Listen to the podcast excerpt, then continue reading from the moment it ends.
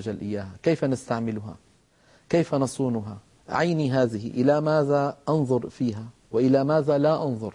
كيف أحافظ عليها ألا تتلف؟ سمعي هذا يدي هذه رجلي هذه. إلى آخره من من الله علينا من أعضاء. فهذه هذا الكتاب المعظم فيه أشياء كثيرة.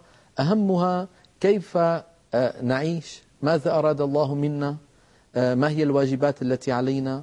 إن أطعناه سبحانه وتعالى ماذا لنا إن عصيناه ماذا علينا فالله أكرمنا بهذا الكتاب ستمائة صفحة نعم. وإذا أحب الإنسان شخصا وأرسل له رسالة كلما كانت أطول كلما كانت دليلا على المحبة نعم. أما الكتابة المختصرة يعني تدل على يعني عدم الاعتناء فالله نعم. عز وجل أرسل لنا وأنزل لنا 600 صفحة يعبر فيها عن حبه لنا ولماذا خلقنا؟ ويقول يا عبادي يقول لا تقنطوا من رحمة الله نعم. يقول والله يريد أن يتوب عليكم ويريد الذين يتبعون الشهوات أن تميلوا ميلا عظيما. يريد الله أن يخفف عنكم.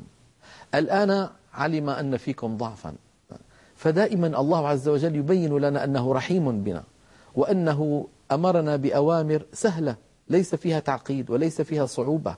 نعم. وليس فيها مشقة نعم. ونهانا عن أوامر عن نواه كلها في تركها فوائد لنا ليس في في واحد من تلك النواهي فائدة تفوتنا لو أننا امتثلنا النهي فهذا الكتاب أنزله الله على نبينا محمد صلى الله عليه وسلم ثم قال النبي صلى الله عليه وسلم من قرأ القرآن فله بكل حرف حسنة والحسنة بعشر أمثالها نحن نقول الآن المعيارية.